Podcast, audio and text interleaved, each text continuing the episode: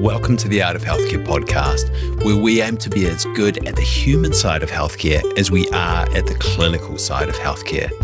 My name is Chris Desmond. I'm a physiotherapist who's fascinated by how we can better help the person with the problem. Join us as we learn how to connect better, how to show up better, and how to understand our patients and ourselves better.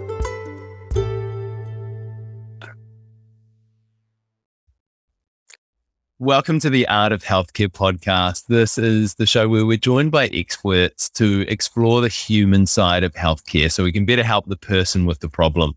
Today, I have Liam Caswell on. Liam is a nurse based in Sydney. Yeah, he's a nurse unit manager turned leadership and career coach, and he's the founder of High Performance Nursing.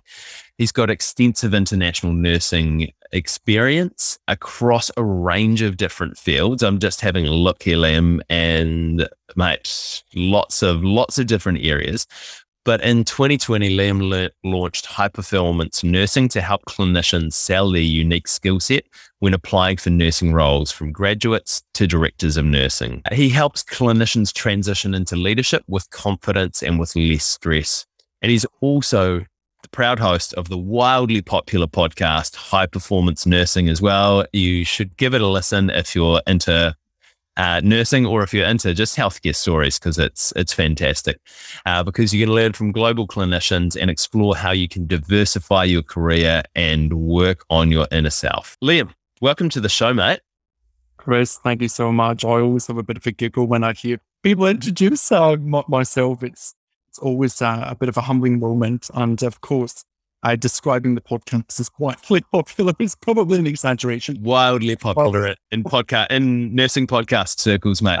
Uh, I, weren't you on like a top ten list of Australian nursing podcasts? Yes, I was. I was on top ten. I think it was number seven. So I was super proud of that. Oh, yeah. nice. Good work, mate. Good work. Liam, I always like to just kick things off by asking why are you interested in the art of healthcare? Why are you interested in the humans? I love, first and foremost, that you named the podcast The Art of Healthcare and, the story that comes behind that. I think it's a beautiful portrayal of what we do day to day. I love art. I love visual art. I love theater. I love, you know, seeing everything come together. And when you say the art of healthcare to me, that's what I envisage in health and is that idea of, you know, multidisciplinary team, nursing, medical, patients, families, all coming together to achieve one goal in complete harmony. Of course, that is quite far from the reality, but that's the aspiration, right? That's the goal.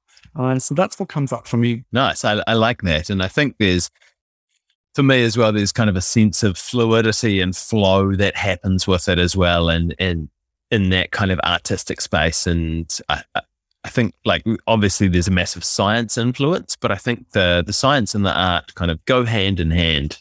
Yeah, absolutely. And, and like you say, we're trying to get better at that, right? We're trying to elevate that human side of it so that we can have better uh, patient outcomes, better staff outcomes, better cultures, better healthcare. Mm. Definitely. And uh, I'm really fascinating I I am quite fascinating, but I'm also very fascinated to try and explore like the concept of high performance nursing. What is what is high performance within the nursing sphere? That's a great question. Within nursing, I think that we all strive to do our absolute best. I think if you pulled a group of nurses into a room and asked us, you know, define high performance nursing, it would be just us turning up every day and giving it our all and doing that the job to the best of our abilities so that we can get great outcomes for our patients. I mean, also in the process, feel like we've achieved something for the people that we're serving. So for me, it's about that side of it, the patient and the delivery of care, but it's also about stepping into your best version of yourself. It's about elevating uh, your dreams and aspirations for your career and not allowing the social programming that we go through within our kind of training and and throughout our careers to take over um, and feed into that ego that tells us, you know, you can't do this, you can't do that. And, you know, the world is our oyster. Um, and moving internationally from Scotland to Sydney and working Sydney, Canberra, and Fiji has shown me that you can do anything. And I, I want to offer that to nurses as, as an opportunity for them to thrive within their career. Hey, because what do you what do you see is not high performance nursing?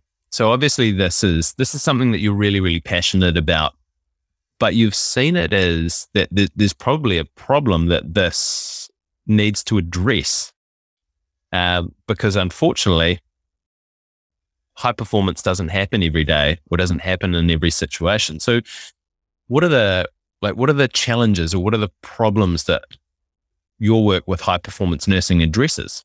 Yeah, I think I first and foremost, it's about doing inner work as a clinician and doing that inner mindset, a deep personal work to be able to get to know yourself a bit better. I think that's one of the key fundamental missing parts in uh, a lot of nursing clinicians, myself included. I, I went through that process whereby I came into nursing because I love caring for people, but I got to a point where I stopped kind of caring for myself and I was just give, give, give all the time. And that's not sustainable over the long term, especially as you try to step into your higher version of yourself and you move forwards in your career. You you trip yourself up. You get to a point where you know everything just is stop. You can't move forwards. So I think the inner work is one of the challenges that we're facing in nursing that prevents us from being high performers. And in the moment, of course, it's so hard to stop and take a moment of reflection when you've got six patients, you know, the allied health are coming to take patients to the gym and the doctor's doing their rounds and there's so much happening. It's so momented, it's so hard to find a moment of calm in that to be able to then reflect and process your thoughts and do all of the the mindset stuff that you might need to do during your workday. So that's one thing. The other side of that is culture, is about, you know, us elevating the culture of healthcare and nursing. There's a there's a real systemic problem in healthcare, nursing specifically, around how we treat each other and how we show up to work each day and how we manage the pressures of the day to day work. You know, currently in the COVID pandemic, this is uh, it's an ongoing thing that we're seeing in the news about nurses that are working really, really hard. They're working 12, 14 hour days. Some nurses have been told, mandated that they have to work 12, 14 hour days. And that takes its toll, right? And, and that fosters this culture of low performance ultimately because we cannot thrive. We cannot thrive at um, that, that high level of pressure, fight or flight for prolonged periods of time. Mm. Definitely. And I, I definitely don't envy the people working in the public healthcare systems at the moment. That's uh, it's a massive challenge that that you guys have been bearing the brunt of for the last what 18, 18 plus months now. I want to I want to look back around to the to the inner work, Liam, and I think that's it's a massively important topic that we don't really talk about that much. Where we're all about kind of learning new clinical skills and thinking about high performances as what can we what can we do from a clinical perspective? Okay now i can i know how to put these lines in or i know how to do these different types of dressings or as a physiotherapist i know how to do this manual technique. And that is is often how we t- think about and how we're taught to think about high performance as well as the the more clinical skills we have the better we perform. Mm. which clinical skills are helpful. And if you don't have them, then it does impact your ability to perform at a high level. But I noticed that probably it's, it's probably been a journey of I'm about to turn 38, or actually, when this podcast comes out, I will have turned 38. So uh, it's probably over the last sort of eight or 10 years or so that I have done a whole lot more inner work on myself. And I've been finding that actually, for the most part, my performance has improved much more than doing the work on learning a new clinical skill set as well. Mm, yeah. And I think that's that's not something that we're particularly taught through our undergraduate degrees. Although I was having a really awesome conversation with last week's podcast guest, Claire Killingback, who's setting up a new physiotherapy program at the University of Hull, all about teaching her students to understand the philosophy of, of how they want to practice and putting in resilience strategies within their practice to start with. So I think that the future is bright. But mm. for for those of us who are kind of currently sitting within this area and really maybe have thought about the concept of doing some inner work or maybe even haven't they're, they're maybe in the pre-contemplative stage of of doing this and, and understanding actually this this is beneficial for me where might someone like that start? Mm. i love that you bring up the fact that we we become awesome clinicians but do we develop as individuals? Do we find our identity as a clinician? You know i think we we definitely skip that part and for me, climbing the ladder, climbing my career, I was an ICU nurse. So, you know, we wanted all the skills and it was all about those, you know, badges. Like I've got my filtration skill set. I can do the ventilation. I can, you know, intubate somebody now with the anesthetist. Not once did anybody stop and say like, are you okay? How are you processing all of this? Like, tell us about how you, you manage all of the, the trauma that you see day to day in this environment. So I think for me, the, the best thing that I've ever done was, well, two things seek out a coach. Uh, I worked with a coach and started doing some mindset work uh, and really becoming the observer of uh, my thoughts. I have a very loud critic, and I think most clinicians probably do. Uh, because we strive for the best always and we have those unrelenting standards. But also we have that self sacrifice, right? We always want to give, give, give. And we don't like really taking back. That's where we see teams of nurses saying, oh, I've been to break for like, you know, eight hours today because we've self sacrificed and we've given when we should have just taken some time to recognize that we need to go for a break because we'll perform better.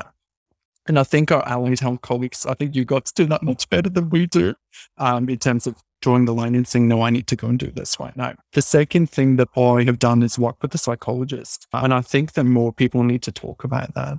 I think that there's still stigma around seeking psycho- psychological support, but it's been one of the best things I've ever done. And it's allowed me to really step back and, and see that I, I am 100% complete, but I'm also 100% responsible for you know my thoughts, my actions, my feelings, and and how I want to show up in the world. Like I have a choice. We all have a choice around that every day. Mm.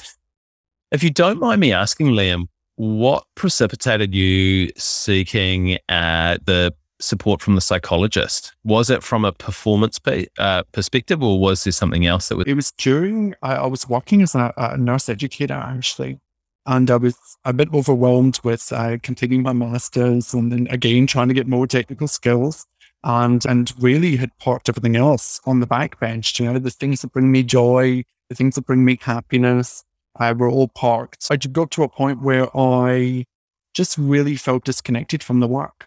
And I think a trigger point was feedback. I wasn't very good at that point at receiving feedback. And I got some feedback that I thought was unfair. And that just kind of triggered like an episode of burnout for me because it kind of felt like, well, what can I like?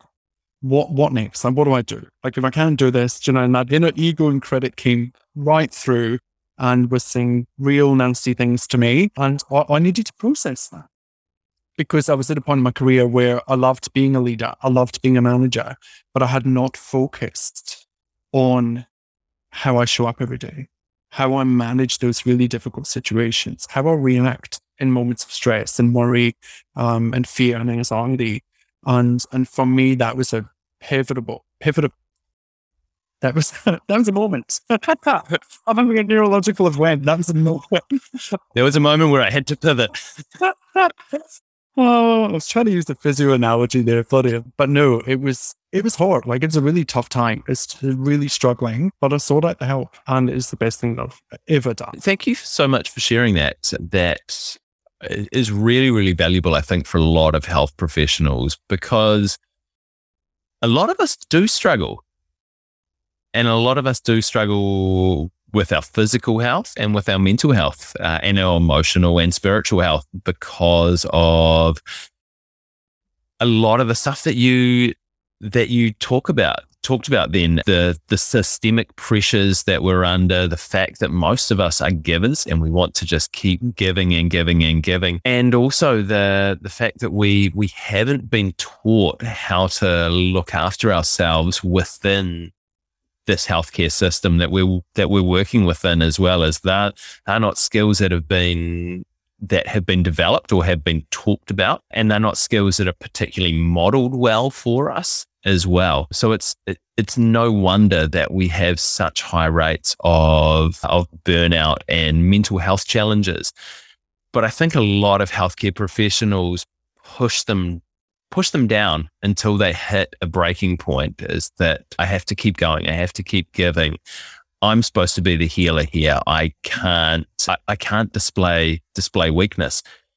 And someone that I was talking to last year, I think, from a like a leadership perspective, I just remember the quote that she said is that we lead others to where we are.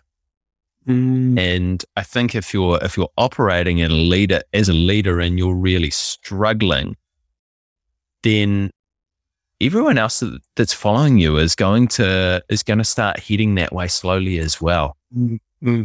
It's so detrimental to the whole team, and I think that's why it starts with you as the leader. It starts with you from the inside out. But often, what we do instead is we put everything external.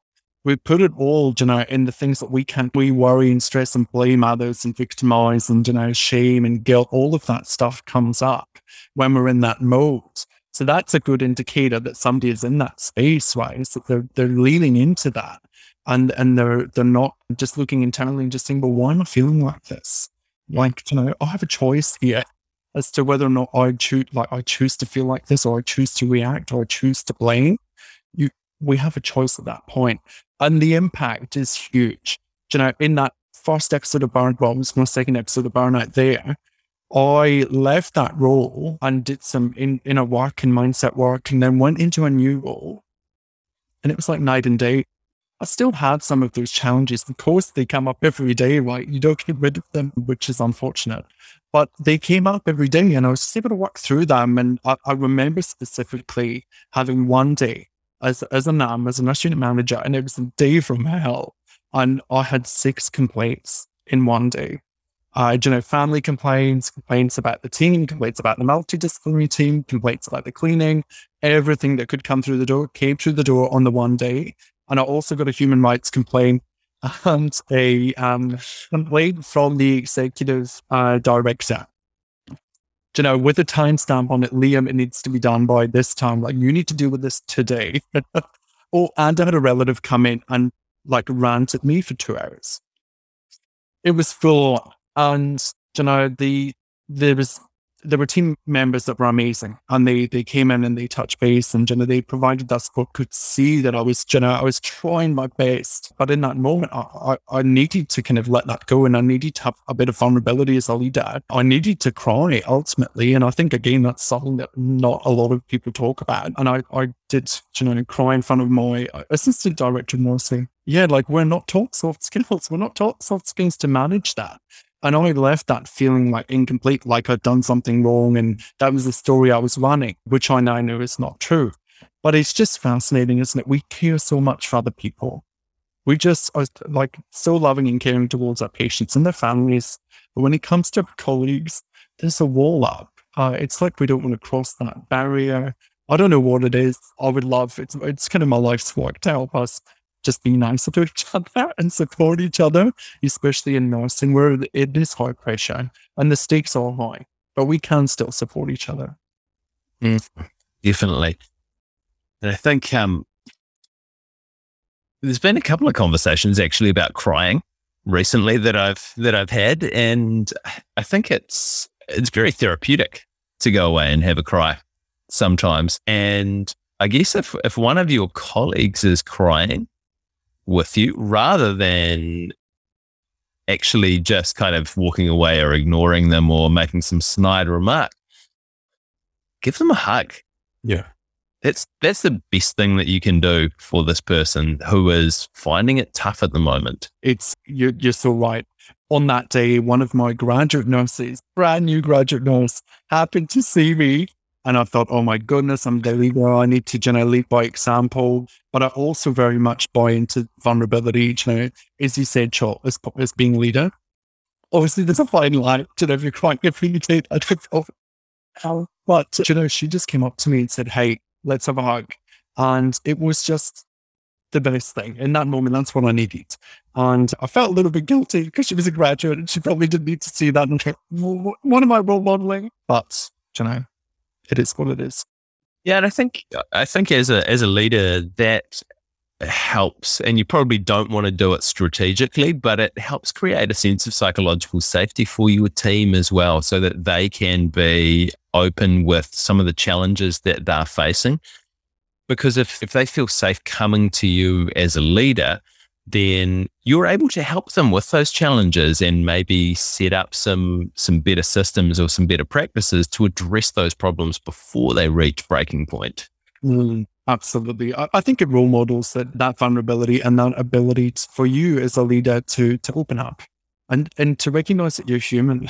Often we you know we think of the CEO, we think of the, the manager, the leaders as this like superhuman that's you know doing X, Y, and Z, but ultimately uh, we all go home and have the same worries and same stresses, and and we want to come and do the best that we can. Yeah, and we've probably all got that inner critic sitting on our shoulder as well, saying, yeah, just being a real dick, telling us that we're not good enough and that we should be doing more. Yeah, absolutely. Liam, you're you're really passionate about helping nurses progress in their career as well and step into these into these leadership roles in a in a safe sustainable confident manner as well. Like what what lights you up about that? I reflecting back on helping my foster peer colleague land her promotion just was a pure moment of joy because not only was I able to help and influence and positively influence her career, but it always felt like the first time that she actually saw herself and that she was able to step into, you know, being the, the amazing professional that she she could always be. But we all have those inner blocks, right? And I guess the power of coaching for me has been having someone else, an impartial person, a neutral person, uh, looking from afar and just, you know, like pulling you back into line a little bit. It's well, is that true? Or is that the story that you're telling yourself? And helping people walk through that and see that those in our narratives, you know, don't always serve us and they're not always factual. I, I find joy in just helping people see their potential. It's what lights me up. And I think it's something that I've just naturally been drawn to. And when I'm in that space, you know, getting to know ourselves, and when I'm in that space, I just feel aligned. I feel like that's my role. I'm I'm a nurse for nurses. Like I always feel like I'm the, the nurses and nurses and, and cares for them and helps them progress within their careers. But they deserve it. They work bloody hard. They work so hard. And like I said earlier, the system will stop you if you let it. The system will stop you. The people, if you let the external stuff stop you, it will. 100%. And there's no reason to stop there. And I think uh, I'm just reminded of what we tell our patients as well is that we we know that the people who are going to get probably have worse outcomes are the ones that externalize and blame external uh, external things for the health problems that they're having. And we know the ones that do better are the ones that take ownership of their situation and seek help and seek support to make positive, healthy change as well. Mm-hmm but we forget about that sometimes within our careers too. I'm really, I'm really fascinated, Liam. Like you, you work with uh, a lot of people stepping into a leadership roles. What are some of the common blocks that you see and hear coming up for for nurses, especially? A lot of it is the inner critic. A lot of the work is around ego and managing the ego and being able to recognize when uh, that story is not true and it's not factual. So we do a lot of work through that, whereby, you know, we'll, we'll maybe write it down, write down the story that we're telling ourselves and just download all of our thoughts. I jot it down on a bit of paper. And then I love to just look at that um, objectively and think, well, is this fact? Is this factual? Or have we just made this up? You know, is this something that we've just uh, come up with in the moment? So, mindset is one of the key things that people tend to struggle with, but also in nursing, in general, it's selling themselves. It's being able to positively talk about the work that they've done and all of the great things that they've achieved in their career. So, I spend a lot of time being kind of strategic with people in terms of building their, their self worth, their self confidence, but also their ability to see what they've achieved and how that's going to serve them moving forward. And finally, I would say that a lot of people get caught up in the how. They get caught up in how am I going to get there? Like, I've never done this before. So how can I possibly lead a team of 50 people? And so I, I work with people through that to identify that uh, a newsflash, no one has ever done it before. And we, we have to step into that, right? But it's about having the insight and the awareness and the mindset to be able to tackle that. And I love, love Brene Brown's work. And she always talks about, you being a, being a learner, not a knower. And I think that's one of the, the key things as a leader is to step into that learning mode, curious mode, which is quite challenging because everybody expects us to be the knower. Or at least we think that when we're in that position. We think that everybody thinks that we should know everything. But in fact, we just need to approach it with curiosity and openness and draw upon the strengths of all the 50 people that we have working for, like with us. Definitely, yeah. And I think it's um, Carol Dweck's work as well around growth and fixed mindsets.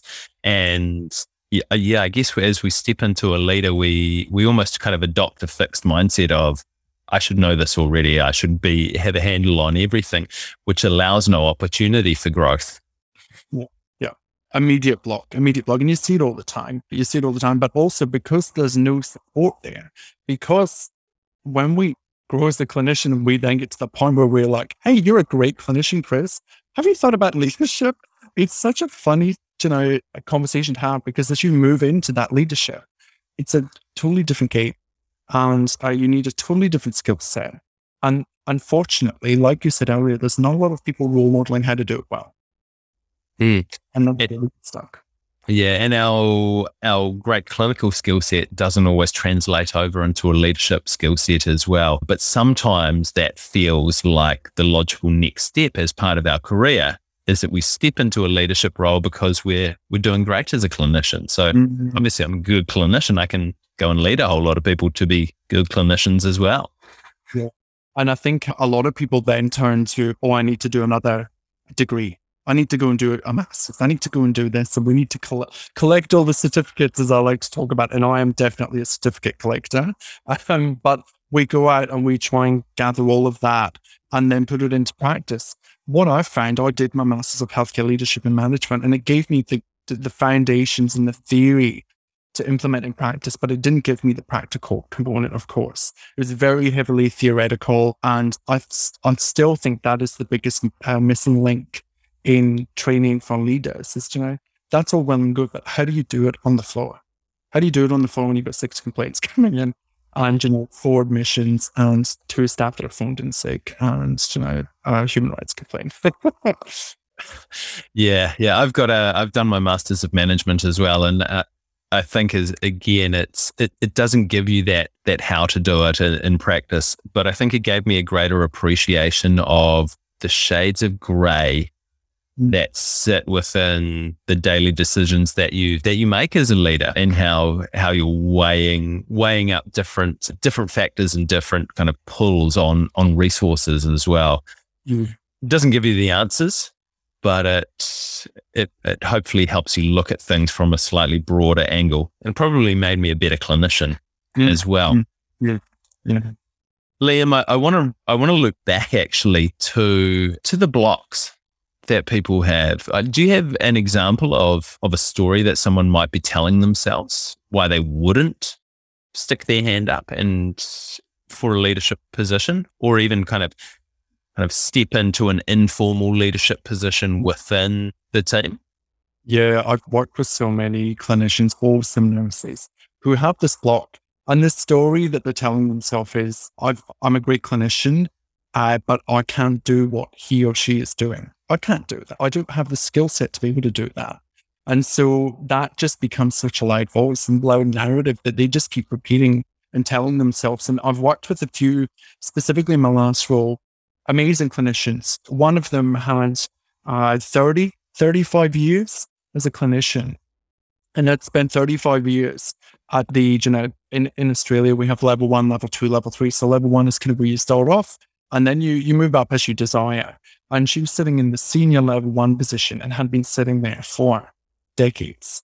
And I, I was working with her and, and I said, why is it that you, you know, do you want to progress? Oh, I can, but I can't do it. And she was doing it every day anyway. She was working through it. She was leading the team. She was killer. She was on it. She built great culture. The staff loved her. The patients loved her. And, you know, I just worked with her, coached her, and we worked through that. And I think the big fear for a lot of nurses comes down to the application. You know, we, a lot of people aren't very good at putting what they do on paper. Myself included, it's a skill that I've developed. So people aren't, you know, that confident in articulating, you know, day to day what they do and then really selling themselves on the paper for, for, for the team that's reviewing that application. So that's a common one that comes up is that whole, I don't think I can do this. I've never done it before. I'll just stay in my comfort zone. I don't want to tip my toe out of the, the comfort zone and you know push my boundaries. And they kind of very much get stuck there. But the risk is, and this is kind of what I you know tell people is when you're sitting there and you're so good at what you do, you become stagnant and you're more likely to cut corners. You're more likely to take risks. And um, because you can do it with your eyes closed. Do you know, think about driving a car. Do you know, wait, like you don't think consciously about driving a car. And when you're really good at it, you just do it. And, you know, you might, you know, not look in your mirrors and so on and so forth. And don't do that if you're listening. Look at your mirrors. But ultimately, it's the same in, in healthcare, right? You become that expert clinician. You're riding the wave and you're there and and it's time to shake it up a little bit. I think it's time to shake it up a little bit and challenge yourself. I completely agree with that. Liam, if someone is is kind of thinking, okay, I want to I want to figure out how to sell myself better, is there an, an exercise that you use with people to to kind of help them start to begin to value their expertise? Mm, that's a good question. I one that I love to go to, which is more business, but I love just bringing it down into a SWOT. Uh, strengths, weaknesses, opportunities, threats you know, having a look at what are your strengths? What do you do really well? What do people around you say that you do really, really well? And, and go and see, actively seek that feedback because as clinicians, we're also really, really bad at asking people for feedback. Mm. You know, if you work with somebody for the day, you should say, like, how did you find me? Like, you know, how did you find working with me today? Like, is there anything I can do better? Anything I can do differently? What did you love about it? What did, what didn't you love? Um, so I think that's a, a key point is seeking feedback. So looking at strengths, looking at areas for learning. Uh, I don't love the word weakness, but looking at areas for growth and opportunity. And really, you know, looking at the threats is interesting because often the threat is just our mind. Often the threat is our mind. It's nothing external. Nothing terrible is going to happen when you put in that application for the senior position. It's it's just the story that you're telling yourself ultimately. And so we work through all of those things. And then I think sometimes it's kind of uh, really rewarding to be able to see it on paper and to get that feedback from other people to then step into that and go, do you know what? I've actually got this. I have everything that I need to be able to do this. The other thing that I use is just frameworks. So in the interview, it's using frameworks to sell yourself. You know, the worst thing you can do in an interview is come in without doing your work, preparing, and then adopting some form of response framework like STAR, you know, situation, task, action, because it just presents you one as a professional and two gives you the confidence. We love those those frameworks. Like we have ISBAR. I don't know if you use ISBAR. Yeah. And you know, we have ABCDESAs and we have Doctors ABC. We love that stuff in healthcare. So why not use it when you go, you know, for your interview and use the star to your advantage? Yeah, exactly. But it's not healthcare. So I can't use the same skills um, that's really interesting, and and I think we're we're we're often really bad at kind of judging our strengths. We see our weaknesses. Males are probably slightly better than females at looking at our looking at our strengths. We I, I heard an interesting story about someone that I knew going skiing, and they were him and his wife were getting learner lessons and they went down and the instructor said uh, on a scale of one to five how would you rate yourself as as a skier and he said three and she said three as well and they they skied off and the wife said to the instructor they were like Pete's actually only been skiing like once or twice. So I don't know if he is a three. And then the instructor just turned to her and said, Don't worry, all the males we drop down one point, and all the oh. females we put up one point. I love that. That's brilliant. It's so true, though. so true. It, it is. It is. And I think that's that they're really, really helpful in terms of looking at how we can value ourselves. And I think that that seeking external feedback as well is is really important because people are going to give you objective feedback that isn't filtered through a nasty inner critic on your shoulder saying, actually, you're not really that good. What you did there wasn't that cool. That Masters of Management, you kind of fluked that.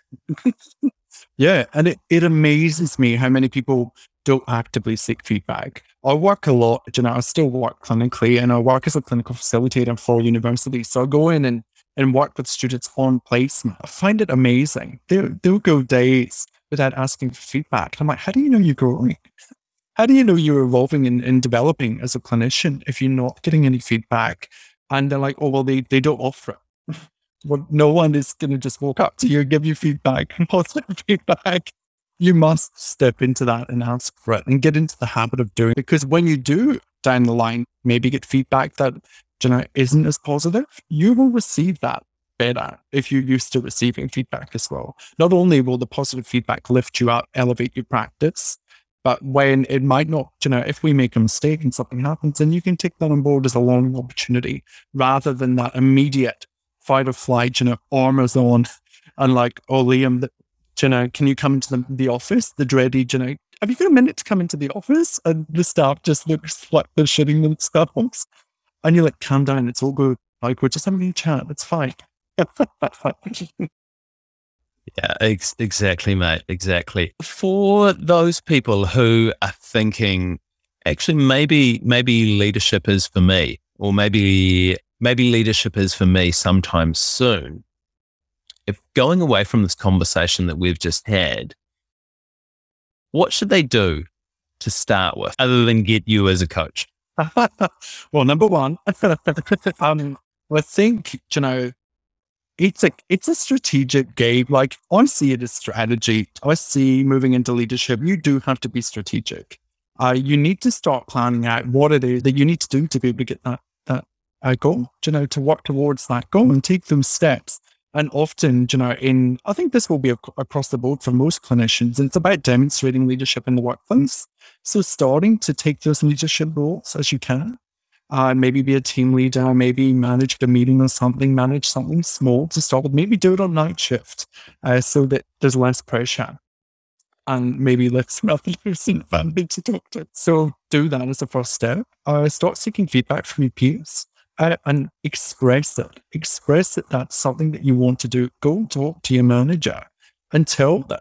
See, this is what I think I'm I'm interested in doing. You know, what do you think I need to do to get there? And seek that feedback from from broader team, because you just never know what might happen. I mean, I did that once. I did that when I was an educator, and I just happened to have coffee with my my boss, and we were talking through a plan and at the end of it, I said, Hey, I just wanted to let you know that I am, I'm really keen to step into leadership and to grow that skill set. And she said, Awesome. I think, you know, you'd be great at that. I said, Awesome. Great. Let me know when it comes up, if anything comes up. Literally two days later, one of the managers I needed to take some leave at short notice and I was thrown into the mix for three months as the manager with like less than 48 hours. So I think sometimes we underestimate just verbalizing that that's something that we want to do. And also by putting it out into the world, we then kind of have to take action. it helps, helps you move forward because you're not just giving it up here and you've told people. And so therefore you've got to follow it through. awesome advice, Liam. Liam, mate, if people are interested in finding out more about stuff that you do, where can they connect with you? Where can they go to do that? I I am on every platform, but I'm predominantly on uh, Facebook at High Performance Nursing. I'm on Instagram at High Performance Nursing as well. And we can, you know, drop the links or, or like an email, liamcancel at gmail.com. But yeah, you know, you'll find me. I'm on the internet. I'm out there. If we if I'm on LinkedIn. Um, of course, if you're a, a, professional looking for leadership roles, you need to be on LinkedIn and, and doing that well. But yeah, I'm all over, all over the place. Liam, thank you so much for joining me tonight, mate. It's been a pleasure to have a chat with you. Yeah, oh, awesome. Thanks so much for the opportunity. That is a wrap. Thanks everyone for tuning into the show. If you've enjoyed it, then make sure to hit subscribe on your favorite podcast app so you don't miss any of the weekly episodes. If you want to support the show, the best thing you can do is to share this out with a mate that you reckon might enjoy it. And if you want to enhance your skills in this area even more, then watch out for the Art of Healthcare community coming in 2021. It's a truly interdisciplinary space for us to upskill our art. If you want a sneak peek, for more info, head over to artofhealthcare.mn.co. That's artofhealthcare.mn.co. And a couple of quick thank yous. First of all, thank you to my brother Jeremy Desmond for the amazing theme music. And thank you to you guys for joining me as we look to improve our art.